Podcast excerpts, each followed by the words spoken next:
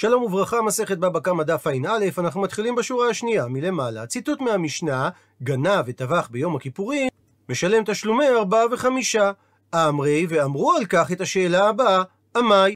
מדוע במקרה כזה אנחנו לא אומרים קימלה בדרבא מיני? נהי, אמנם דקתלה ליקה, אין חיוב מיתת בית דין כאשר אדם מחלל את יום הכיפורים, אבל חיוב מלקות מהאיכא, הרי ישנו. וקיימלן, ויש לנו כלל שאומר, שאדם שהתחייב במעשה אחד גם מלקות וגם תשלומים, דאינו לוקה ומשלם. אמרי, אמרו על כך את התירוץ הבא, המאני, המשנה כשיטת מי היא? כשיטת רבי מאירי, דאמר שבמקרה כזה אדם לוקה ומשלם. הוא מביא רש"י את המקור לדברי רבי מאיר ממסכת מכות, ששם אומרת המשנה, מעידים אנו בפלוני שחייב לחברו 200 זוז ונמצאו העדים זוממים, הדין שהן גם לוקים וגם משלמים. שלא השם המביאן לידי מלקות, מביאן לידי תשלומים. דהיינו, שחיוב המלקות וחיוב התשלומים נובעים מפסוקים שונים. מקשה הגמרא על התירוץ הזה, אי אתה אומר שמשנתנו שיטת רבי מאירי, אז אפילו במקרה שהגנב טבח בשבת, הוא היה אמור לשלם תשלומי ארבעה וחמישה, ואף על גב שיש בטביחה בשבת חיוב מיתה. והרי המשנה בדף ע"ד אומרת שבמקרה שהוא גנב וטבח בשבת משום קימלה בדרבא מיני, הוא יהיה פטור מתשלומי ארבעה וחמישה. וכי תימא, ואם תרצה לתרץ ולומר שרבי מאיר מחלק באופן הבא, שלוקה הוא משלם איתלי, אבל מת הוא משלם לאיתלי. שיש לו חיוב של מלקות ותשלומין, אבל אין לו חיוב של מיתה ותשלומין. והרי לא ייתכן לומר את החילוק הזה בדעת רבי מאיר, שהרי, ולא סובר רבי מאיר, שיש גם חיוב מיתה וגם חיוב תשלומין, והתניא, והרי שנינו בברייתא, גנב וטבח בשבת, או גנב וטבח לעבודה זרה, או גנב שור הנסכל, וטבחו, בכל המקרים הללו, הוא משלם ארבעה וחמישה, דברי רבי מאיר וחכמים פותרים. הרי שלפי רבי מאיר, כאשר גנב וטבח בשבת, למרות שיש בדבר חיוב מיתה, הדין שהוא משלם ארבעה וחמישה. וממילא חוזרת השאלה שזה סותר את דברי המשנה בדף ע"ד. אמרי אמרו על כך את התשובה הבאה, בר מינא דהאי. אין להקשות מהברייתא הזו, דהאי איתמר עלה, שהרי כבר נאמר עליה ההסבר הבא. אמר רבי יעקב, אמר רבי יוחנן, ואמר לה, ויש אומרים שאמר את זה רבי ירמיה, אמר רבי שמעון בן לקיש, וכך הם אמרו, רבי אבין ורבי הילה וכל חברותא משמי דרבי יוחנן אמרי, שהברייתא הזו מדברת בטובח על ידי אחר. ולכן אמר רבי מאיר שהגנב צריך לשלם תשלומי ארבעה וחמישה, כי הוא לא התחייב במיתה במקביל. שואלת הגמרא על ההסבר הזה, וכי זה חוטא וזה מתחייב? כיצד ייתכן שהשליח חוטא בטביחה בשבת, והשולח מתחייב בתשלומי ארבעה וחמישה? והקיימלן במסכת קידושין דאין שליח לדבר עבירה. מביאה על כך הגמרא שלושה תירוצים. תירוץ ראשון אמר רבא, שאני הכה, שונה כאן הדין בעניין טביחה ומכירה, דאמר קרא גזירת הכתוב, נקרא את הפסוק בפנים, כי יגנוב איש שור עושה וטבחו או מחרו, חמישה בקר ישלם תחת השור, וארבע צאן תחת השה. ומסמיכות המילים וטבחו או מחרו, לומד רבא, ומה מכירה תמיד היא על ידי אחר, שהרי לא ניתן לבצע מכירה אלא בשניים, אחד מוכר ואחד לוקח. אף הטביחה עליה חייב הפסוק יכולה להתבצע גם על ידי אחר. תירוץ שני, דבי בבית המדרש של רבי ישמעאל תנא שנו את הברייתא הבאה, שמהאיתור של המילה או בין המילים וטבחו או מחרו, לומדים לרבות את השליח. תירוץ שלישי, דבי בבית המדרש של חזקי התנא שנו את הברייתא הבאה, וניתן להסביר את הברייתא בשתי אפשרויות. אפשרות אחת, מזה שכפלה התורה את המילה תחת, שנאמר תחת השור וארבע צאן תחת השה, אפשרות שנייה מהייתור של המילה תחת, כך או כך באה התורה לרבות את השליח. מה תקיפלה מקשה על כך מזוטרא? מי איכא מידי? האם יש דבר כזה, דאילו עביד אי הוא לא מחייב? שאם האדם עצמו, דהיינו הגנב, היה טובח, הוא לא היה מתחייב משום קימלה בידי רבא מיני, לעומת זאת, ועביד שליח הוא מחייב? וכאשר השליח שלו עושה את הדבר בשמו וטובח את הבהמה, התחייב הגנב בתשלומי ארבעה וחמישה, והרי הכוח של האדם שעושה את הדבר בעצמו, הוא ודאי יותר חזק משליח שעושה את הדבר עבורו. אמר לי, עונה לו על כך רב אשי, הטעם שם, כאשר האדם בעצמו טובח בשבת, לאו משום דלא מחייבו. הפטור מתשלומי ארבעה וחמישה, זה לא בגלל שהוא לא מתחייב בתשלומים, אלא משום דקם לבדרבא מיני. שלמרות שהוא התחייב בתשלומי ארבעה וחמישה, משום הכלל של קימלה בדרבא מיני העמד אותו בעונש החמור יותר, לא יכולים בית הדין לחייב אותו גם על העונש הקל יותר, שזה תשלומי ארבעה וחמישה. ולכן זה לא נחשב שפעולת השליח חזקה יותר, מאשר אם המשלח בעצמו היה עושה את אותה הפעולה. אז עד לכאן הסברנו את דברי רבי מאיר מהברייתא, שגנב וטבח בשבת משלם תשלומי ארבעה וחמישה, זה לא עומד בסתירה לכלל של קימלי בדרבא מיני, מפני שמדובר בטובח על ידי אחר.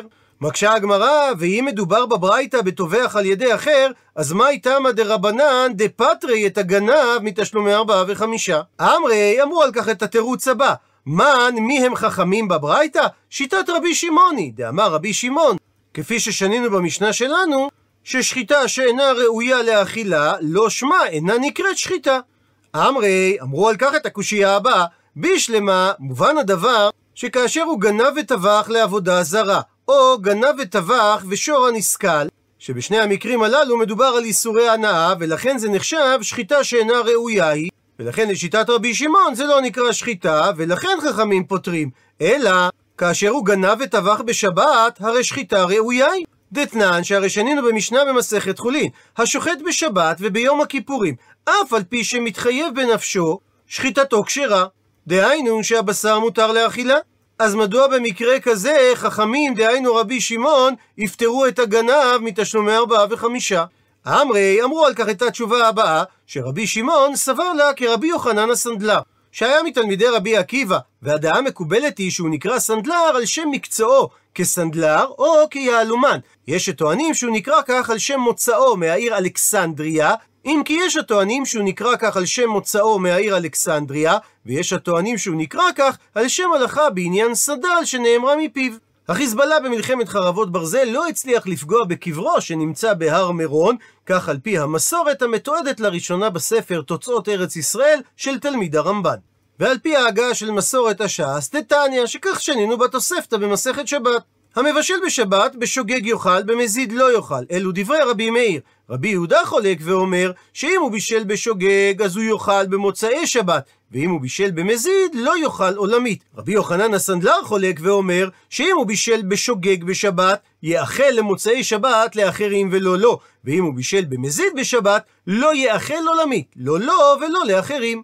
והעמידה הגמרא שרבי שמעון סובר כרבי יוחנן הסנדלר, שהמבשל בשבת במזיד לא יאכל עולמית לא לו ולא לאחרים, וכן הדין ביחס לטובח את הבהמה בשבת במזיד, וממילא זה נקרא שחיטה שאינה ראויה, וממילא היא לא נחשבת כשחיטה. ושואלת הגמרא, מה איתה עמד דרבי יוחנן הסנדלר? עונה הגמרא, כדדריש רב חייא, הפיתחא דבנשיאה, על פתח ביתו של הנשיא, שנאמר בתורה, ושמרתם את השבת כי קודש היא לכם, מחללי אמות יומת, כי כל העושה במלאכה, ונכרתה הנפש ההיא מקרב המאה. ודרש רב חייא את הסיבה שהתורה נקטה את הלשון של קודש. מה קודש אסור באכילה? אף מעשה שבת אסורים באכילה. והיא תקשה, מה קודש אסור בהנאה, אז אולי אף מעשה שבת אסור בהנאה? תלמוד לומר, קודש היא לכם, ומזה תלמד שמעשה שבת אינו אסור בהנאה, אלא שלכם יהא. הוא ממשיך רב חייא ודורש, יכול שאפילו בשוגג מעשה שבת יהיה אסור באכילה? תלמוד לומר בפסוק, מחללי אמות יומת, דהיינו, רק במזיד אמרתי לך שמעשה שבת אסור באכילה, ולא בשוגג. שהמילה קודש נאמרה רק היכן דשייך דין מיתה, שזה במזיד ולא בשוגג. עד לכאן הדרשה של רב חייא, ואומרת הגמרא, פליגי בה. בשיטת רבי יוחנן הסנדלר נחלקו רבחה ורבינה. חד אמר שמעשה שבת אסור באכילה מדאורייתא, וחד אמר שמעשה שבת אסור באכילה מדרבנן. ומרחיבה הגמרא, מאן דאמר שלשיטת רבי יוחנן הסנדלר מעשה שבת אסור באכילה מדאורייתא, זה כדאמרן, שכפי שאמרנו, המקור לכך הוא הפסוק.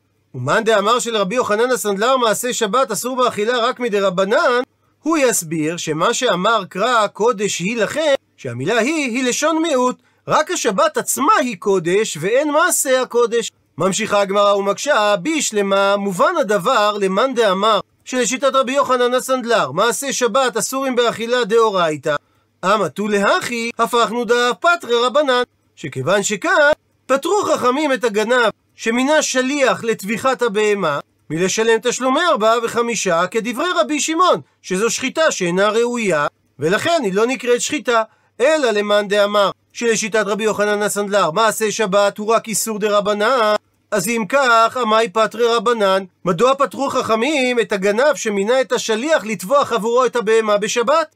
והרי איסור אכילת הבהמה זהו רק מדי רבנן ולא מדי אורייתא. ואם כך, הם היו צריכים לחייב אותו בתשלומי ארבעה וחמישה, שהרי מדי אורייתא זה נחשב לשחיטה ראויה. מתרצת הגמרא, שאכן, לשיטת מי שאומר שלרבי יוחנן הסנדלר מעשה שבת אסור באכילה מדי רבנן, צריך לומר שדברי חכמים בברייתא נאמרו רק ביחס השערה. דהיינו, העבודה זרה ושור הנסכל, שהיות שהם איסורי הנאה, אז זה לא נחשב שחיטה ראויה, ולכן פטור הגנב מלשלם תשלומי ארבעה וחמישה. אבל לכן, במקרה שהוא מינה שליח לטבוח עבורו את הבהמה בשבת, יחייבו אותו חכמים בתשלומי ארבעה וחמישה. חוזרת הגמרא ומקשה, ורבי מאיר עמאי, מדוע הוא מחייב במקרה של גנב השוחט לעבודה זרה? שהרי כיוון דשחט בפורתא, כיוון שהוא רק התחיל את השחיטה ושחט בה קצת, מאותו רגע כבר עשרה משום זבחי מתים, הוא מסביר רש"י שהגמרא מקשה את זה לפי מי שאומר שישנה לשחיטה מתחילה ועד סוף. דהיינו, שכל תהליך השחיטה נקרא שחיטה, ולא רק סוף התהליך, כך שמתחילתה של השחיטה נאסרה הבהמה משום זבחי מתים, אבל ביחס לחיוב בתשלומי ארבעה וחמישה, אמר הפסוק וטבחו, והגמרא בדף ע"ב דורשת שהחיוב חל רק לאחר שכולו נשחט. והרי אידך, כאשר הוא ממשיך ושוחט את הבהמה, איסורי הנאה הוא, שהרי היא נאסרה משום זבחי מתים, אז אם כך, ולא דמרי כתבך, הוא לא טובח את הבהמה ששייכת לבעלים, שהרי כבר איבדה ממנו קודם סיום השחיטה, והיא נאסרה עליו.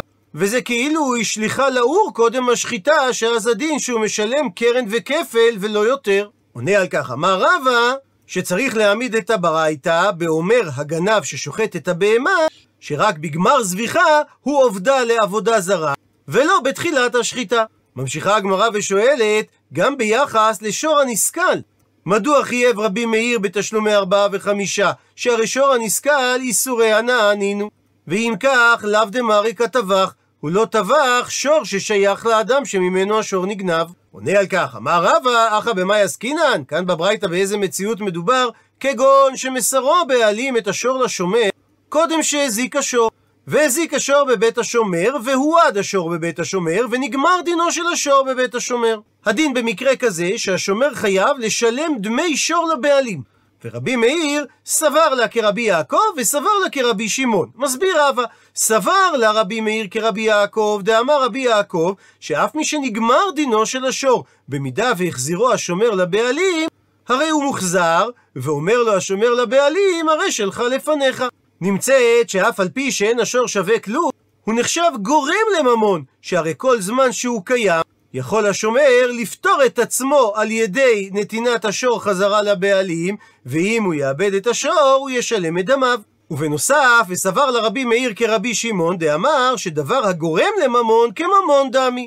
אז נמצאת שאף על פי שאין השור שווה כלום בעצמו, הוא נחשב כגורם לממון, שהרי כל זמן שהוא קיים, השומר פוטר את עצמו על ידי החזרת השור לבעלים, ואם הוא יאבד את השור הוא ישלם את דמיו. ולכן סובר רבי מאיר, שאם אדם גנב ושור הנסכל מביתו של השומר, וטבחו מחרו, היות שהשור הנסכל הזה נחשב כדבר הגורם לממון, אז יש לו דין של ממונו של השומר, ולכן צריך הגנב לשלם ארבעה וחמישה לשומר. ומביאה הגמרא את המקור לדברי רבי שמעון דאמר שדבר הגורם לממון כממון דמי דתנן. ששנינו במשנה בדף ע"ד. רבי שמעון אומר, קודשים שחייב באחריותן, חייב. מסביר רש"י, גנב שגנב קודשים מבית בעלים, במידה והבעלים קיבל עליו את הקודשים באחריות, כגון שאמר הבעלים, הרי עליי עולה והפריש את הבהמה, שבמקרה כזה, גם אם תמות הבהמה או תיגנב, יצטרך הבעלים להביא בהמה אחרת תחתיה, הרי שהגנב יהיה חייב לשלם כפל, ואם הוא טבח או מכר, הוא יהיה חייב לשלם ארבעה וחמישה. דאף על גב שבהמת הקודשים לא נחשבת לממונו של הבעלים, אלא לממון ההקדש, אבל כיוון שהיא גורם ממון, שהרי אם היא תמות או תיגנב תחת ידו, הוא יצטרך לשלם בהמה אחרת תחתיה, ולכן היא נחשבת כממונו. עלמא, תאמר מכאן שלשיטת רבי שמעון, דבר הגורם לממון כממון דמי. הוא מספר את הגמרא, שאמר רב כהנא, אמרית לשמעתה, אמרתי את השמועה, את ההסבר הזה, שמשנתנו שאמרה שאדם שגנב וטבח ביום הכיפורים חייב תשלומי ארבעה וחמישה זה כשיטת רבי מאיר, קמי לפני דרב זביד מן הארדעה. והקשיתי לפניו את השאלה הבאה, מי מצית מוקמת מתניתין? כיצד ייתכן להעמיד את משנתנו כרבי מאיר ולא כרבי שמעון? והקטני, בסיפא של המשנה, רבי שמעון פוטר בשני אלו. מכלל, דבכולה מתניתין מודה רבי שמעון. וגם במקרה של גנב וטבח ביום הכיפורים, שהוא צריך לשלם תשלומי ארבעה וחמישה. אמר לי, ענה לו רב זבי, לא זה ההסבר בדברי רבי שמעון, אלא מזה שאמרה המשנה שרבי שמעון פוטר בשני אלו, תדייק, מכלל דמודה בטבח ומחר לרפואה ולכלבים, שאף על גב שרבי שמעון סובר ששחיטה שאינה ראויה לא נקראת שחיטה, אין הכוונה במטרת השחיטה, שאם השחיטה היא לרפואה או להאכיל לכלבים זה לא נקרא שחיטה, אלא הכוונה לשחיטה שלא ניתן לאכול ממנה, וממילא שחיטה לרפואה או לשם האכלה לכלבים כן נחשבת כשחיטה. אבל ביחס למקרה של גנב וטבח ביום הכיפורים, רבי שמעון חולק על רבי מאיר, משום שהוא סובר שאין אדם לוקה ומשלם על מעשה אחד. ציטוט מהמשנה, גנב משל אביו וטבח ומכר, ואחר כך מת האבא שהוא משלם תשלומי ארבעה וחמישה. ועל כך בא מיני שאל רבא מרב נחמן את השאלה הבאה אדם שגנב שור של שני שותפים וטבחו והודה לאחד מהם על חלקו בשור, והדין שמודה בקנס פטור. מהו הדין במקרה הזה? האם נחייב אותו לשלם לשותף השני את חלקו כשיבואו עדים ויעידו על הגניבה והטביחה? הוא מבאר רבה את צדדי הספק. חמישה בקר שאמר רחמנה, האם זה דווקא חמישה בקר שלמים ולא חמישה חצאי בקר? או דילמה או אולי חמישה בקר שאמר רחמנה, הכוונה פי חמש מהקרן, ואם כך, ואפילו חמישה חצאי בקר. אמר לי, ענה לו רב נחמן, חמישה בקר אמר רחמנה, ולא חמישה חצאי בקר. הייתי והקשה על רב רבא ממשנתנו שהמשנה אמרה הגנה משל אביו וטבח ומכר ואחר כך מת אביו הדין שהוא משלם תשלומי ארבעה וחמישה עד לכאן הציטוט מהמשנה ומקשה רבא וההכה והרי כאן במשנה כיוון דמת אביו והוא עצמו אחד מהיורשים אז זה נחשב כמו שקדם והודה לאחד מהם דם. וקטני, ואמרה המשנה שהדין שהוא משלם תשלומי ארבעה וחמישה. אמר לי, ענה לו רב נחמן, הכא במאי עסקינן, כאן במשנה באיזה מציאות מדובר, כגון שעמד אביו בדין, ואז הוא התחייב תשלומי ארבעה וחמישה. כך שהחיוב חד לפני שהוא עצמו היה שותף בבהמה. אבל מקשה על כך רבה, אז במידה ולא עמד האב בדין ומת האבא, מה יהיה הדין? שאינו משלם תשלומי ארבעה וחמישה? אבל יהיה אחי אם כך, עד אתני סיפה. עד שהמשנה שונה בסיפה, שאם הוא גנב משל אביו ומת, ואחר כך טבח ומכר אינו משלם תשלומי ארבעה וחמישה, היה עדיף שבמקום שהתנא יעבור למקרה אחר, נפלוג בדידי. הוא יעשה את החלוקה באותו מקרה עצמו באופן הבא. במה דברים אמורים? שהבן חייב בתשלומי ארבעה וחמישה, כשהוא טבח או מכר בחיי אביו, כשעמד האב בדין לפני שהוא מת, אבל במקרה שלא עמד האב בדין ומת האב, אז הוא אינו משלם תשלומי ארבעה וחמישה. ומזה שהמשנה לא חילקה במקרה הזה, אלא עברה לדבר בסיפא על מקרה אחר, משמע שהחילוק הזה אינו נכון. אמר לי, ענה לו רב נחמן, הכי נמי. אכן אתה צודק שגם כך יכולה הייתה המשנה לומר. אבל מטעמי סימטריה, היידה דנסיב רישא, אגב כך שנקט התנא ברישא את המקרה שגנב משל אביו וטבח ומכר ואחר כך מת אביו, נסיב סיפא נמי, אז נקט התנא גם בסיפא את המקרה הנגדי, שהוא גנב משל אביו ומת אביו ואחר כך טבח ומכר. עד לכאן תשובתו של רב נחמן, אבל לצפרא, למחרת בבוקר, אמר לרב נחמן, לרבה שהוא חוזר בו מתשובתו ביום הקודם, וחמישה בקר שאמר רחמנה, התורה התכוונה לפי חמישה מהקרן, ולכן הדין, ואפילו חמישה חצאי בקר, יצטרך הגנב לשלם לשותף. הוא מסביר רב נחמן לרבה, והי דלא אמרי לך באורתא, והסיבה שלא אמרתי לך את הדין הזה אתמול בערב, הפכנו דף, זה מפני דלא אכלי ביסרא דתורא, שלא אכלתי בשר שור. וישנה מחלוקת בין רש"י לתוספות כיצד להסביר את המשפט הזה. לפי רש"י זה משל לטעמי תורה, והנמשל הוא שרב נחמן אמר לרבה לא דקדקתי בטעמו של הדבר, ולפי תוספות זה לא נאמר כמשל, אלא הכוונה שרב נחמן היה שרוי בתענית ביום לפני כן, והוא היה חלש בגופו, ולכן הוא לא הורה כראוי. כך או כך, מקשה רבה, ואלא, לפי תשובת רב נחמן, אז מה ישנה רישא ומה ישנה סיפא? מדוע שונה הדין ברישא של המשנה מהדין בסיפא של המשנה?